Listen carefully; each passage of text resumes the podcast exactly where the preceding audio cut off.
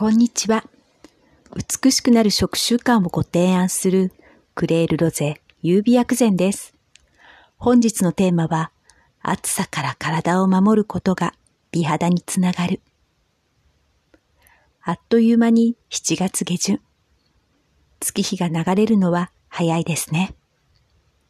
過去のポッドキャスト、シーズン2、エピソード6、夏枯れ、インナードライを防ぐでは、6月21日、夏至の頃からは特に、夏野菜や夏の果物を積極的に取りながら、わずかな疲れや空調による気温差疲れなどにいち早く気づくことで、夏枯れ、インナードライを防ぎ、また夏バテと無縁に過ごす夏は、潤い肌で日焼け知らずになりますとお伝えしました。また、シーズン2エピソード9お肌と消化力の関係では、お肌は化粧品で作られるものではなく、あなたが口にしたもので作られます。食欲があるイコール消化力ではありません。消化力、それは栄養に変換できる力のことを消化力と言い、消化力を振り返ること、それはセルフカウンセリングになりますとお伝えしました。なぜこの話題なのか。それは暦の二十四節気で今月19日、夏の土曜入りとなり、特に胃腸をいたわる。22日、対処で、体の中からクールダウン。暑さから体を守る。そうすることで、冒頭でお伝えした夏枯れ、インナードライを防ぎ、また夏バテと無縁に過ごす夏は、潤い肌で日焼け知らずになります。このポッドキャストをお聞きの皆さんは、全体の90%以上が、女性28歳、男性32歳以上のお年頃世代。全体の50%以上が45歳以上です。また、このポッドキャストで一番再生されているのは、シーズン1、エピソード16、テーマは効果を実感するために。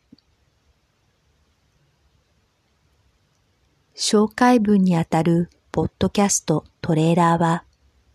あなたは未来のご自分をイメージされていますか？の言葉から始まります。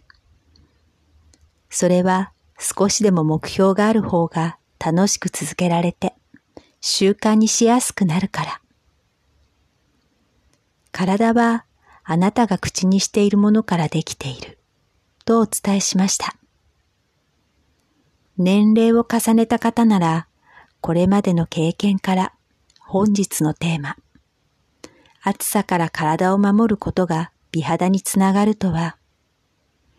キンキンに冷えたものを召し上がることではなく、食材の力を借りて、体の中からクールダウンすることだとご理解されていると思います。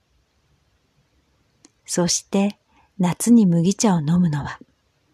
麦は体の中からクールダウンする食材だから。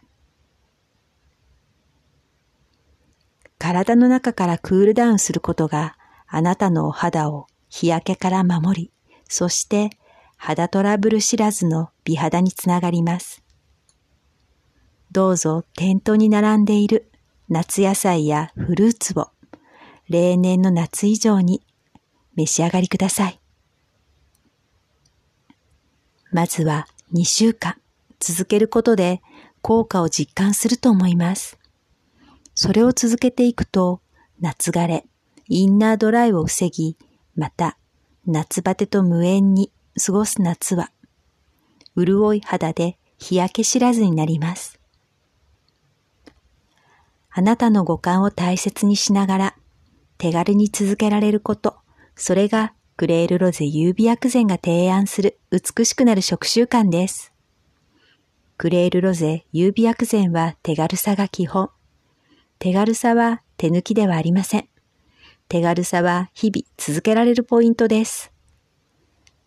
クレールロゼ優美薬膳はあなたが選択することを大切にしています。これがホリスティック、中医学理論や薬膳の難しく奥深いことを手軽に自由にできることに特化したクレールロゼ優美薬膳です。このポッドキャストはホリスティック、東洋医学を手軽に、はじめの一歩の内容で、毎週金曜朝配信。ブログは世代や性別を問わない内容で毎日配信中です。最後までお聴きくださりありがとうございました。美しくなる食習慣をご提案するクレールロゼ優美薬膳でした。